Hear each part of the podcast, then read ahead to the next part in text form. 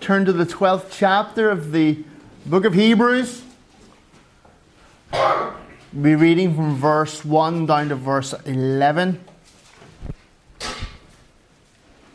Or we can read verse 12 as well, or 13. Read the 13. I'll read it to you. You can follow along in your own Bible, and then we'll look at it together. Therefore, since we have such a large cloud of witnesses surrounding us, let us lay aside every hindrance and the sin that so easily ensnares us. Let us run with endurance the race that lies before us, keeping our eyes on Jesus, the source and the perfecter of our faith. For the joy that lay before him, he endured the cross, despising the shame, and sat down at the right hand of the of the throne of God.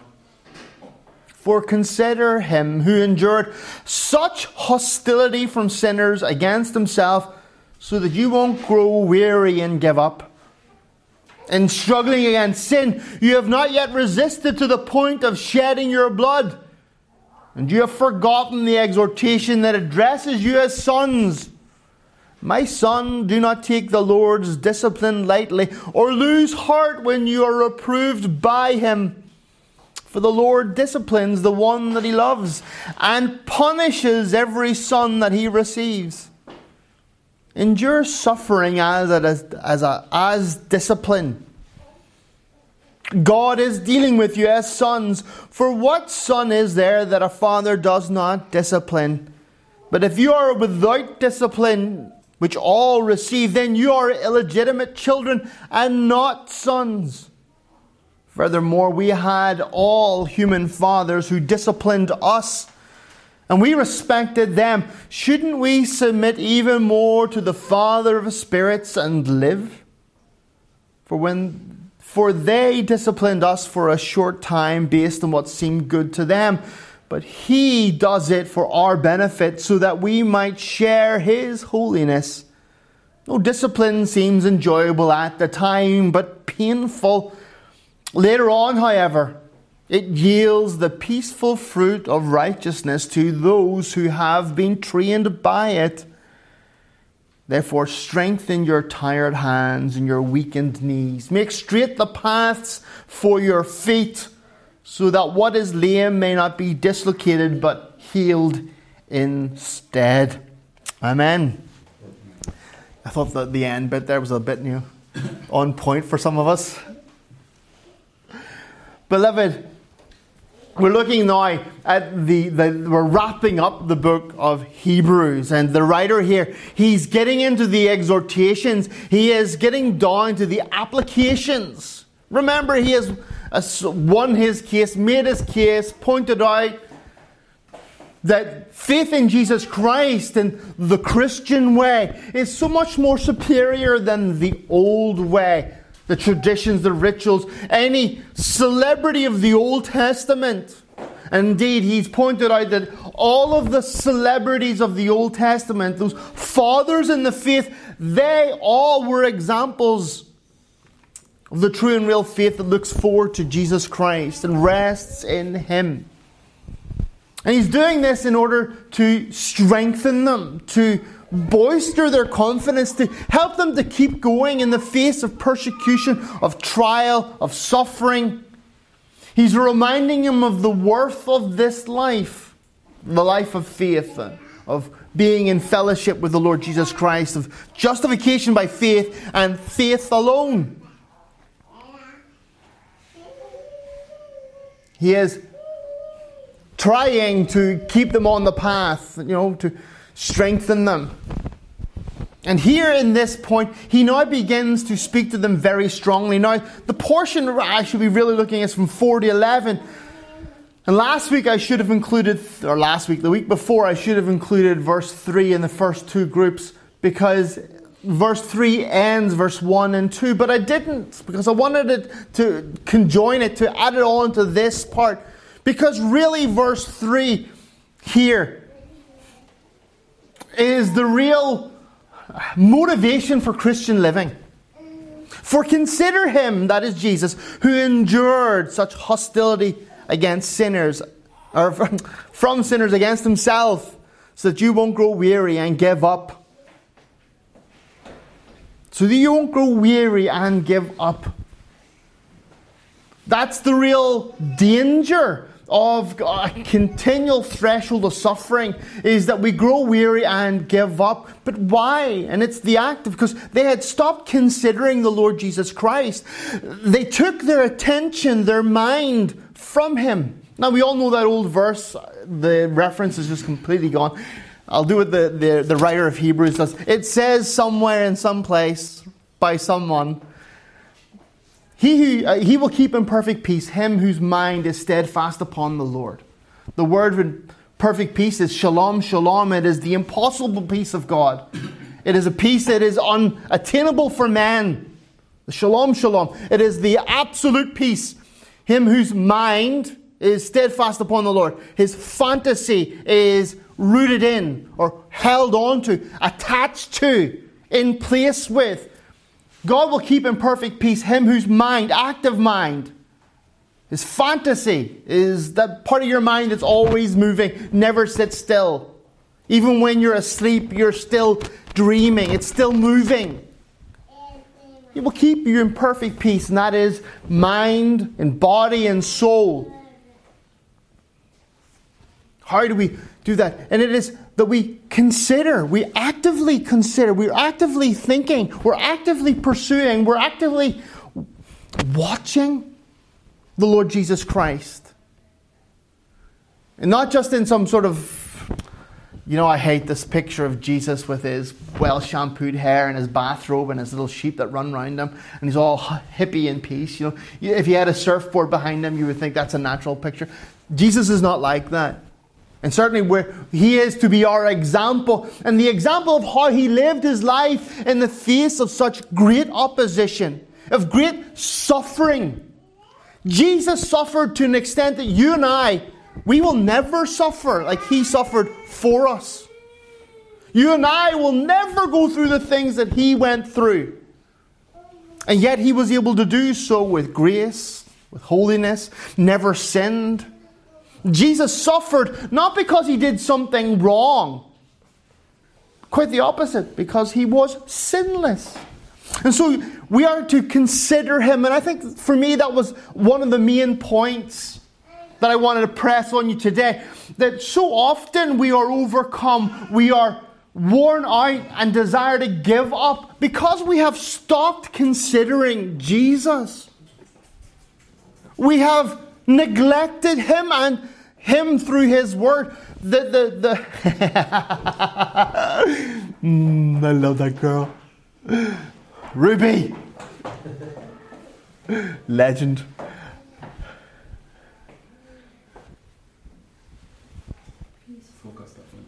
That we're focusing on Jesus. That we don't forget and we don't give up.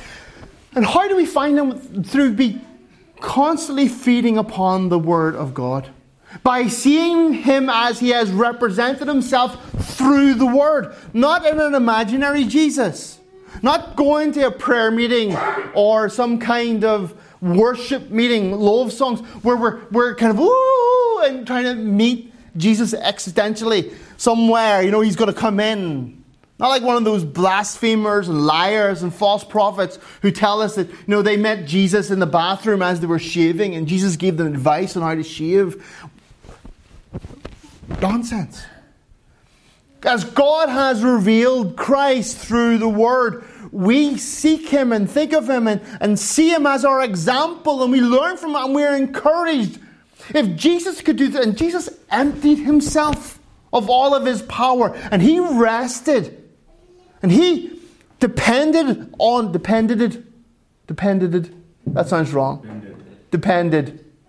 Anyway, he depended, it, depended on God's power, on the Holy Spirit's power. And Don's thinking himself, is that right? I don't know either. he was greatly dependent on God's power. It's very easy for us to foolishly say, well, that was Jesus and he's special. He was God and he had supernatural powers that we don't have. Beloved, that's not so. Jesus endured, well, it is so, but he didn't endure the suffering, the shame, the hardship, the anguish, the agony in his own strength. Like, you know, oh, and walk through. The Bible says he was crushed for our transgressions. The Bible says that he knew suffering like no other man and had ever known suffering. And he was dependent in the same way that you and I are dependent. The same resources that you and I have, he had. He didn't have special treatment. God didn't give him special treatment. So we are to consider Jesus Christ and, and the circumstances of his suffering and how he was victorious in his faith, in his walking with God, in his overcoming the circumstances so that he did not grow weary. And that's a hard word weary. Tired, bone tired. Like, you see no future, you have no hope, there is no prospects. All you see is the same, the same, the same. And it's getting worse and worse. It's getting smaller and tighter and just. Ah, dry and dusty. You don't want to be there. Weary. You haven't got the ability to get off the sofa. You haven't got the ability to get out of bed in the morning. Life is just one dull, boring routine, weary. But the Bible says the cure to that is to consider the Lord Jesus Christ and Him who overcame all these things. He endured such hostility. The idea of hostility is violence. Not just physical violence, but hatred. To be at enmity, uh, in a state of enemyness, enemyship. Jesus overcame them. And so can we. It's there for us. So we're not to grow weary or to prevent that. We are to think of the Lord Jesus Christ and allow that to nourish our soul, to give us hope, to give us the fuel to carry on, to be able to come to Him. Let's stop considering the people around us. Let's stop considering ourselves or our situation. No one knows the problems I've seen. No one knows the pain I feel. So often we get caught in that trap. You know, the Bible says that the, the fear of man is a snare, a trap. The snare is the idea of a bird trap that catches round the leg of an animal, hoists it up in the air, and it's almost impossible for the animal to get itself out of it. Oftentimes, the animal has to chew off its own leg or something, or if it's round the animal's neck, it chokes it to death. A snare wasn't just simply a, a, way of holding an animal, it was also a way of killing an animal. And the Bible says that the fear of man is a snare. It will kill you in the end, it will lead to your destruction.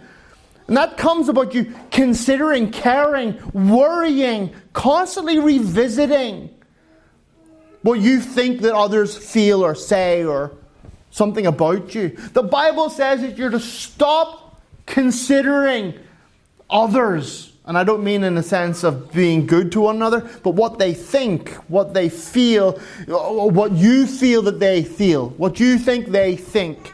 Being caught in that worry, stop that. Worry more about what the Lord Jesus Christ thinks and feels and says and does, rather than your own situation or the situation of others. Fix and focus your mind upon Him. Be steadfast in the Lord in order that you might not give up. Isn't it frightening and sad when Christians give up? I don't mean fall away from the faith, but they just stop coming to church. They just stop with the Christian life. They just stop. And I have experienced, it has been my experience as a pastor, that people who give up don't necessarily stop coming to meetings. People who give up don't, don't leave churches.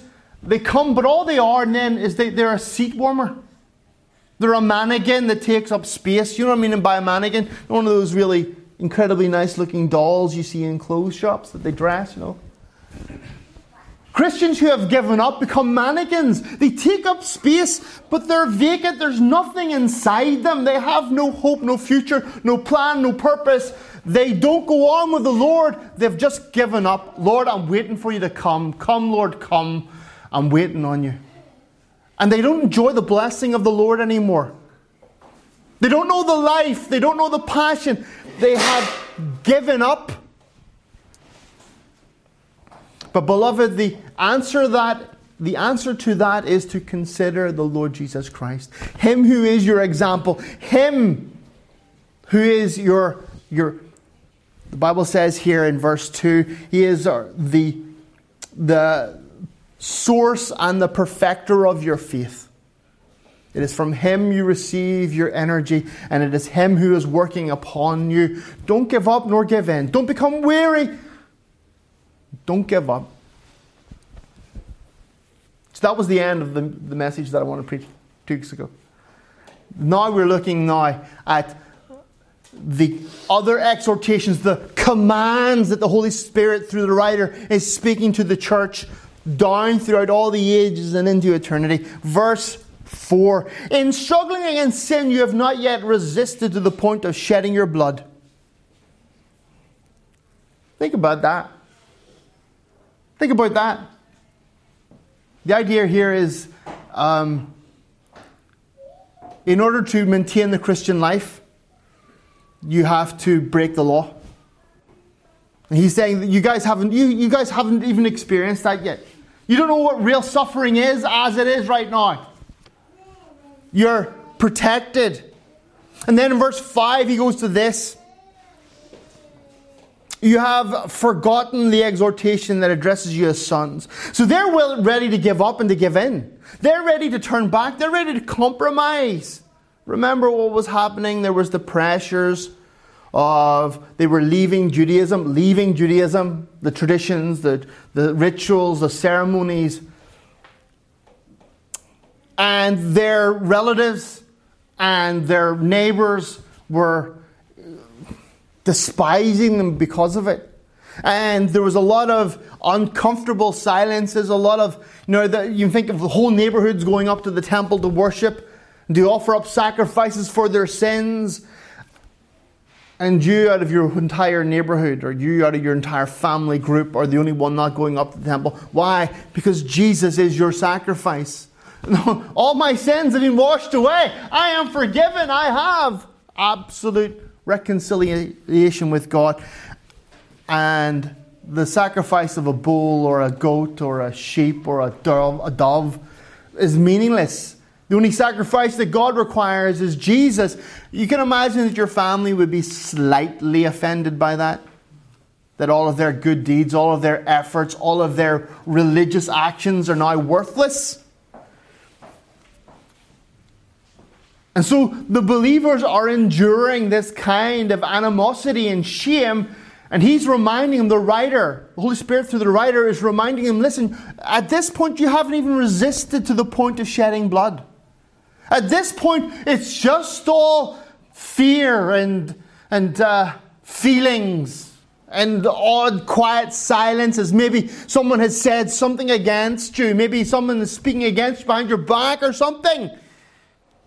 But still, there is a far worse aspect. And even though you're, you're only enduring these small things, you're ready to give up, you're weary, and you're ready to give up. And he points out this fact and then he goes verse 5 and he says that you have forgotten, and that's the very first thing. Remember, they had stopped considering Lord Jesus Christ. They were focusing more on their sufferings, focusing more on their situation. They had stopped considering Christ. And the very first point here he makes is they had forgotten. Human beings, we're tremendous at forgetting. I've forgotten more than I remember.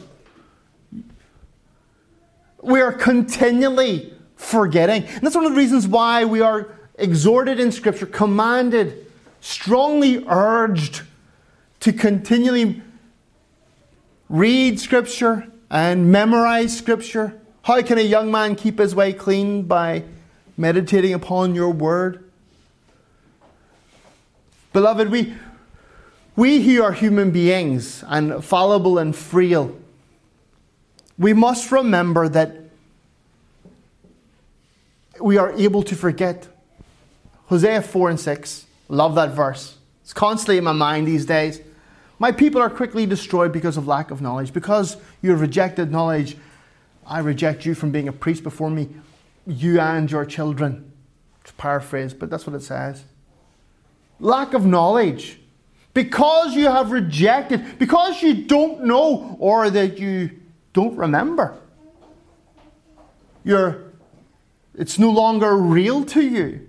You are quickly destroyed.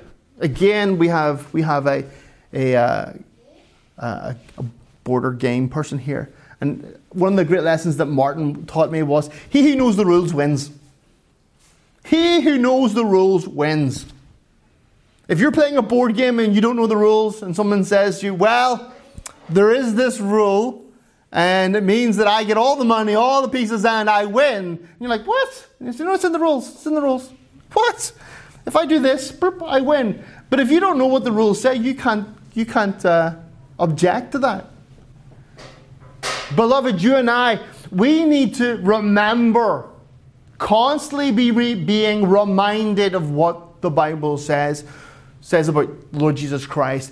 Being constantly reminded of what God has done for us and being constantly reminded of the gospel. It's one of the reasons why we have preachers, why God instituted the, the, the position of elder and preacher is to remind the church of God continually, to continually feed his people with the knowledge of what the Bible says. Beloved, let me ask you have you forgotten what Christ has done for you, is doing for you, and has prepared for you a table in the presence of your enemies, whatever your enemies might be, physical or mental? We are to remember this exhortation. And he goes on and he quotes from the Old Testament My son, do not take the Lord's discipline lightly. When you forget what God says, you have a tendency to take what God has said in the Bible lightly. Do you know what it means to take something lightly? To not care. It's not important to you. You dust it off like, like snow in, in, in the wintertime. You're just, it's not, not really. Like dust in the summertime. Like sand on your feet at the beach. You dust it off. Doesn't really matter. It's like when a person that you don't care about, you don't know, says something to you, and you can just dust it off. You just that the, the comment doesn't have any importance to you because you don't care. One of the fruits of not remembering or choosing to forget God's word or, and the sacrifice of Christ for you on, on your behalf is that you take God's word too lightly. And if you have kids, you know about this. And even if you've been a kid, I guess you know this too. You know, your parent says to do something and you don't do it. Empty the dishwasher. I will in a minute. I will in a minute. Takes it too lightly. Because you know there won't be, there probably will not be consequences. You, you push the envelope, you push the, the borders back further and further, and you take it too lightly because you don't really think there's going to be any consequences if in your disobedience. You can get away with it. You got away with it in the past, you'll get away with it in the future. So we see this on an earthly level, don't we? That what it means to take it lightly.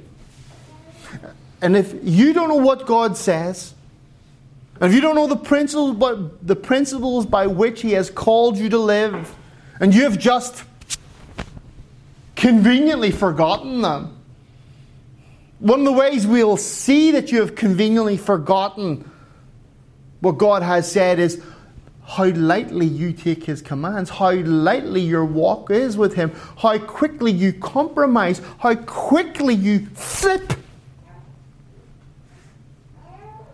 Bible says that we should not take the Lord's discipline lightly. Do not think you'll get away with it. Do not think that you can keep neglecting it, neglecting it, neglecting it, neglecting it, and there won't be a consequence. God is a good father. And he's doing these things. I mean, we, I think we've talked about these in the past that God God reproves his children for three reasons. First, to punish them. Second, to prevent them from doing something. And the third is to educate them in order that they might know the, there is a better way. Job, think of that example. God bless Job. Here, beloved, the consequence of choosing to forget God's word, of forgetting the example of the Lord Jesus Christ and the seriousness, the seriousness of sin is that you begin to take it too lightly. You think, well, God doesn't really care. He isn't, no lightning bolt has come from heaven and struck me down. No meteorite has hit me. God hasn't appeared or sent an angel or a donkey and said, hold on. God doesn't obviously care if I watch something on TV or my phone that He doesn't want me to see. He doesn't really care if my, the routines of my life are not God honoring. He doesn't really care if I neglect the gathering together of the believers. Doesn't really care what I spend my money on. Doesn't really care how I speak to the other sex or coarse joking, coarse joking, rude jokes. Doesn't care what I read. God doesn't care. Because if He did, He'd say something. We take it lightly because we feel that because we've got away with something in the past, we'll continually keep getting. But you must understand that God has a red line. God will graciously say, Don't do that. It's in the Word. You say, Well, I didn't know it said in the Word. I didn't know the rules, so how can I be held accountable? But God has put the rules in a book. God has put His ways, His precepts, His statutes there, and He has made them available for you to read. If you seek them, you will find them. But I, I, I remember talking to one of the pastors here in town, and we were talking, and I, I, I began to quote scripture, and he put, his up, put up his hand like almost in front of my mouth, and he said, "Don't, don't say that." I said, "What he means is because if you say that and I know it, then I'll have to do something about it." And I don't want to know. Because he thought ignorance was an excuse. It would be give him the freedom to continue in the pattern that was un- unbiblical. But God does not accept that. We might take disobedience lightly, but God does not take it lightly. And any good father doesn't take disobedience lightly. There, was, there will always be a limit. So, beloved, we are commanded here not to take the Lord's discipline lightly. The sufferings, the difficulties, the problems that we endure in our lives are often a sign, an indication that God is at work in our life. He is shaping us and reproving us. He's molding us and making us into the likeness of His own Son.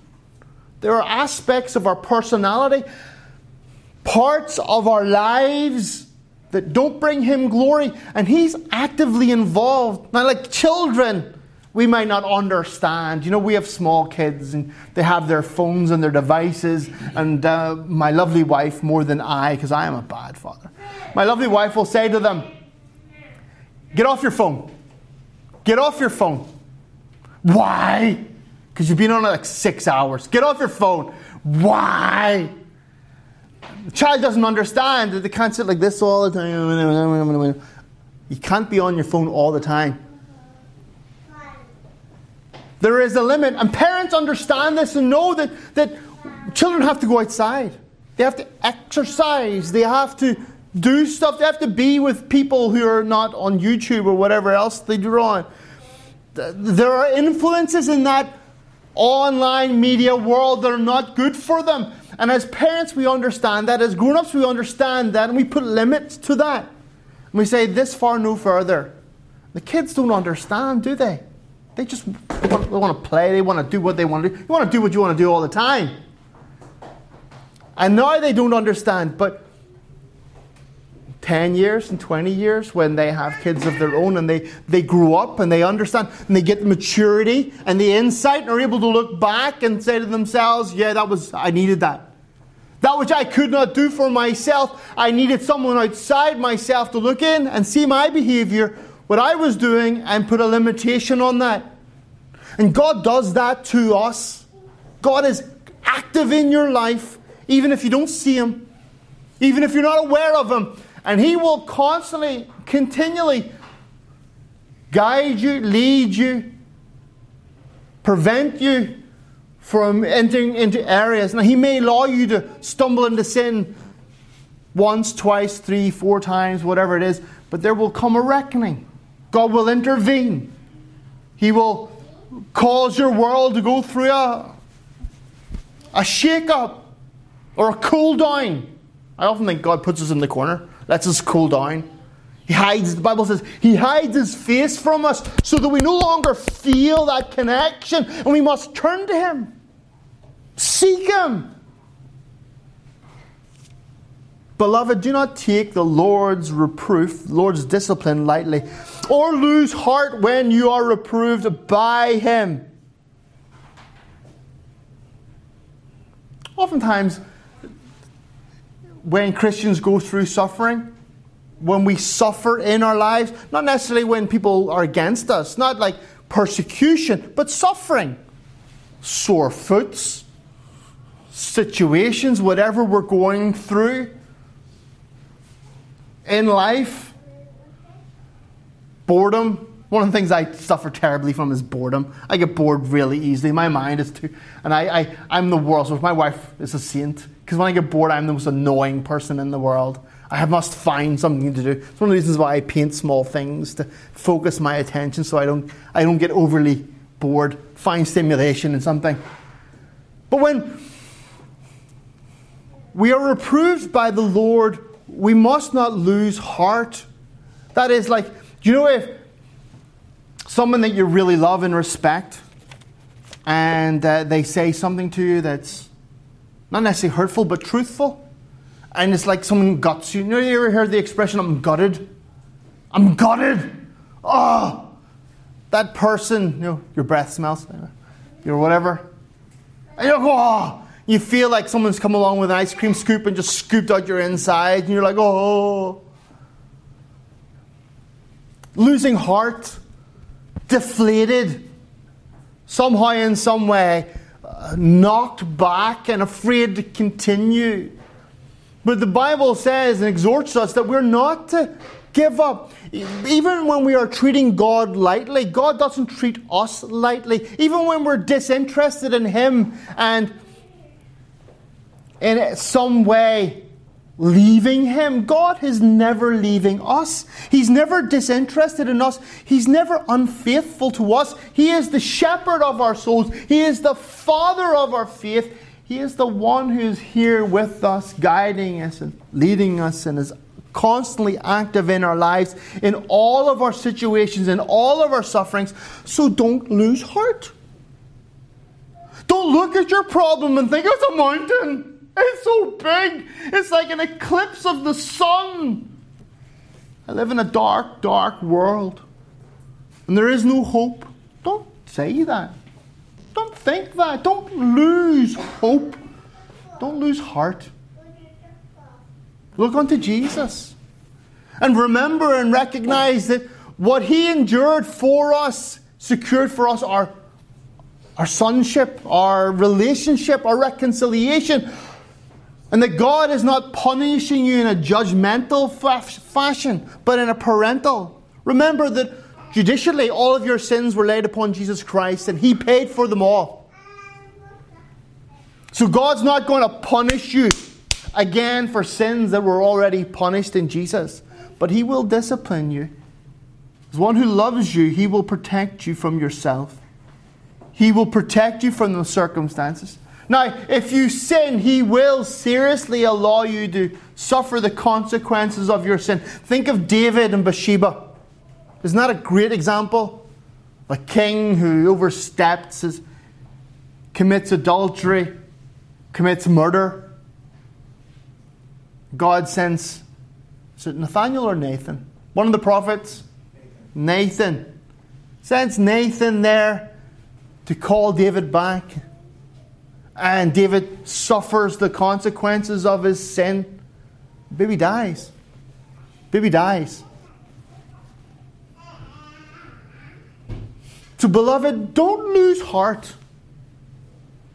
Don't give up. And if you find yourself in that situation, if you find, if you recognize your situation right now, your walk right now, you look in the scriptures and God's showing you this is where you're at, this is what you're doing. The way out is easy.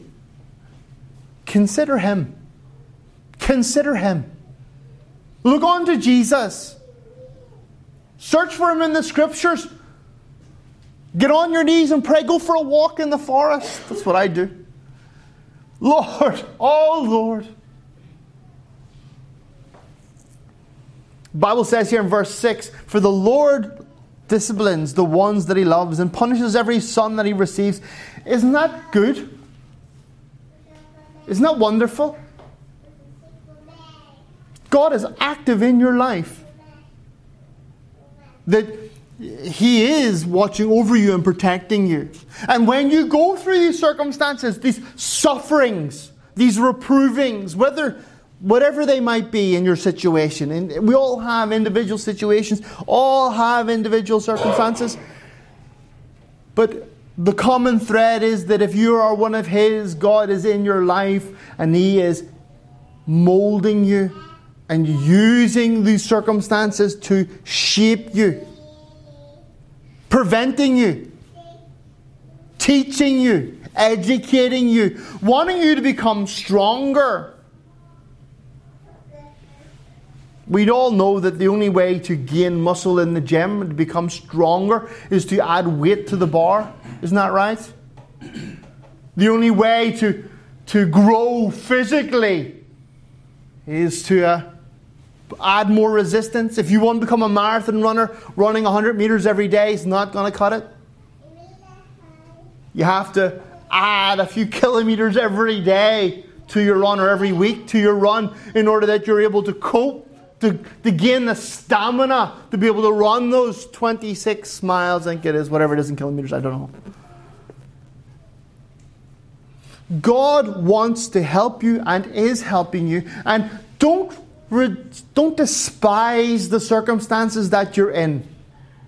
Don't despise the suffering that you're going through, but rather see it as a gift from God's hand in order to bring you to Him, in order to help you to be stronger, in order to grow your experience with Him, that you might know Him all the more intimately. Beloved, is God trying to get your attention? Is God trying to prevent you from making some terrible mistake? I remember a, a joke a pastor once told me, and, and uh, we were talking about uh, congregation members who just would never learn and he told me a joke that there was a man in a truck on a dark, stormy night, and he was driving along. And as he was driving, a, a, deer ran across the front, and oh, he stopped the car, and his heart was bumping, and the rain was splashing, and he was like, oh my goodness. But he thought, oh, it's, it's such a frightening, scary night. I'll keep going. And as he was driving along, there, as he was driving further down the road, there was a, uh, a bus had broke down, and there was all these kids, and and they were changing the tire and he stopped and he says, Do you need any help? And they were like, No, we're okay, but you know, blah, blah. and he thought to himself, I should stop, I should help them, but it's a dark, rainy night, I should carry on going.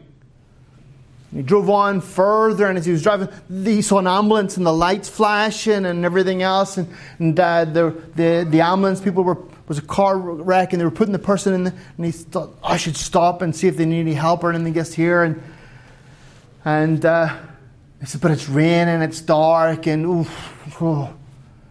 I'm sure the ambulance drivers have it no problem. And he carried on, and as he drove on, and he, there was the bridge ahead, and he drove and drove up to the bridge, but a flood had come and knocked the bridge out, and the car went off the bridge, and he died. He, And he went up to heaven and he stood before and said, Lord, why, why didn't you try and stop me, Lord, from going to the bridge? And Lord, the Lord said, I sent a deer, I sent a bus, I sent an ambulance, I sent all these things in your way to hinder you and to stop you, but you just drove round them, carried on.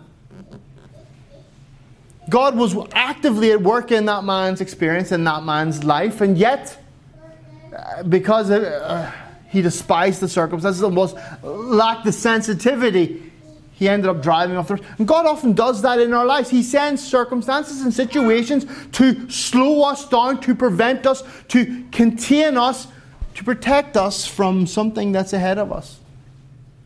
Some circumstance that we don't see. It's like the man banging on the cage door wanting to get in, not realizing there's a lion inside the cage. Why can't I go in there? Why can't I go in there? I can do whatever I want. I want to go in this cage. There's a lion in the cage. Don't go in the cage. Beloved, don't despise the circumstances you're in and don't take them too lightly.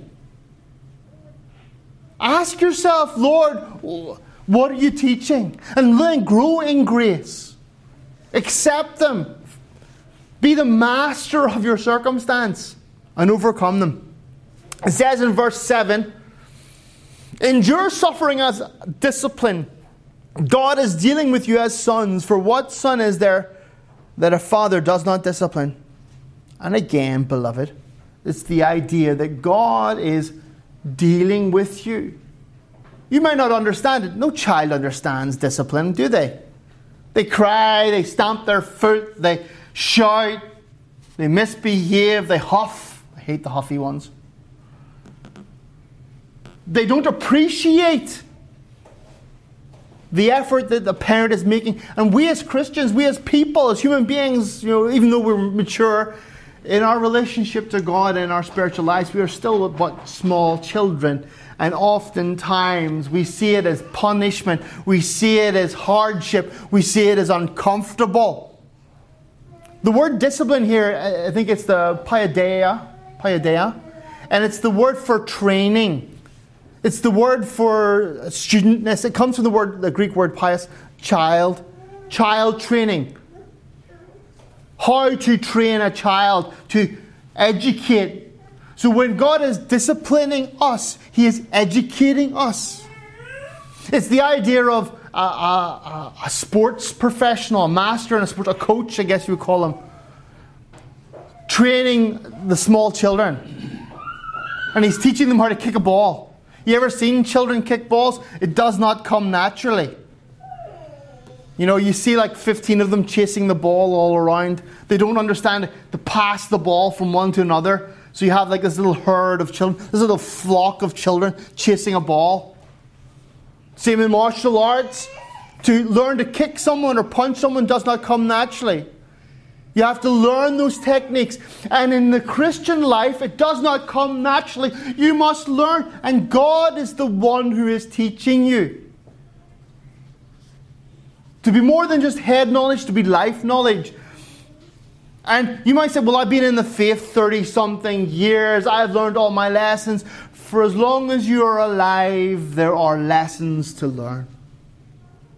For all of your comfortableness with Christ, are you taking Him lightly or are you comfortable? Mm. Mm.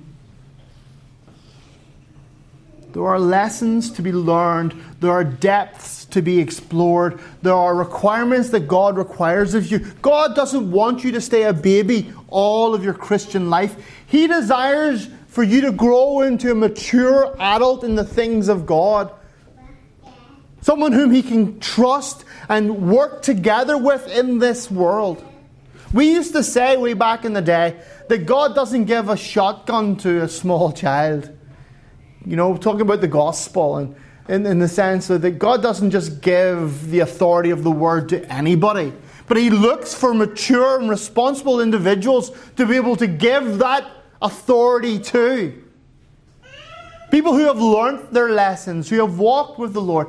And beloved, if you in your life today are going through circumstances, situations, difficulties, sufferings, things that are feeling like you're being punished for some reason, are you being reproved? Is God disciplining you? Do not despise it, but rather endure it, persevere, enjoy it. It says there in verse 2 that Jesus endured the cross, despising the shame, and then he sat down at the right hand of the throne, the right hand of God. Beloved, don't despise the situation, the circumstances that you're in. Don't despise the disciplining of the Lord. And it's something that as we, as all, all of we, all of us as Christians experience in one shape, form, or fashion. Consider Him. Refresh your mind, refresh your heart. Read the scriptures not just for theological reasons, not just as a daily Andacht, not just to get all the answers so you can have conversations with people. Well, it says here, and you pull out this card, you know. I, I see your predestination and I raise it something, something else. Ha ha. Read it to discover the Lord Jesus Christ. Read it to see what God requires from you. Read it so that you might live together with Him in perfect harmony. Beloved, the Lord loves you as a father loves his child, and He's active in your life. Look to Jesus, who is our example, so that you might not grow weary and give up. If you have been taking the Lord's reproof too lightly, or should I say, thinking that you're getting away with godless living, careless Christianity, wake up. Wake up. Because there is a red line that God will not let you cross. And there will be consequences to that. Do not lose heart. He loves you and is active in your life. Amen. Let's pray. Our Lord and Heavenly Father, we would ask you to help us. We'd ask you to help us in our day to day living. Lord, all of us in our lives endure something. All of us, Lord, suffer in some way. And all of us, Lord, have the tendency to forget who you are and what you've said, to grow cold in our passion and in our enthusiasm towards you, and to grow distant and to fall away, to backslide in some sense. Lord, we pray because we know that it is not your desire that we would be far and distant. We know, Lord, that you require us and need us and desire us to be beloved children, the apple of your eye. Lord, we pray that you would help us. We understand we are huffy, disobedient, rebellious children, constantly trying to flee from you. Lord, draw us, open up our eyes. Holy Spirit, refresh and revive our hearts that we might repent of our behavior, and not just feel bad about it, but Lord, make changes. Change our routines. Lord, add to it. Put away other things. Mortify our flesh. Lord, please. We pray that you would illustrate the Lord Jesus Christ before our eyes internally, Lord, that we would know Him and we would care about Him, and that, Lord, we would be inspired by His example. Oh, Lord Jesus, be real to us. Be more than uh, just a, a theological discussion, be more than just moral ethics. Oh, God, please be real to us that we might live lives that bring glory to your name, that we might know you in the true and real fashion, that Lord, we might explore the depths of this Christian experience. Oh Lord, Lord, we ask this for your glory and your glory alone in Jesus' precious name. Amen.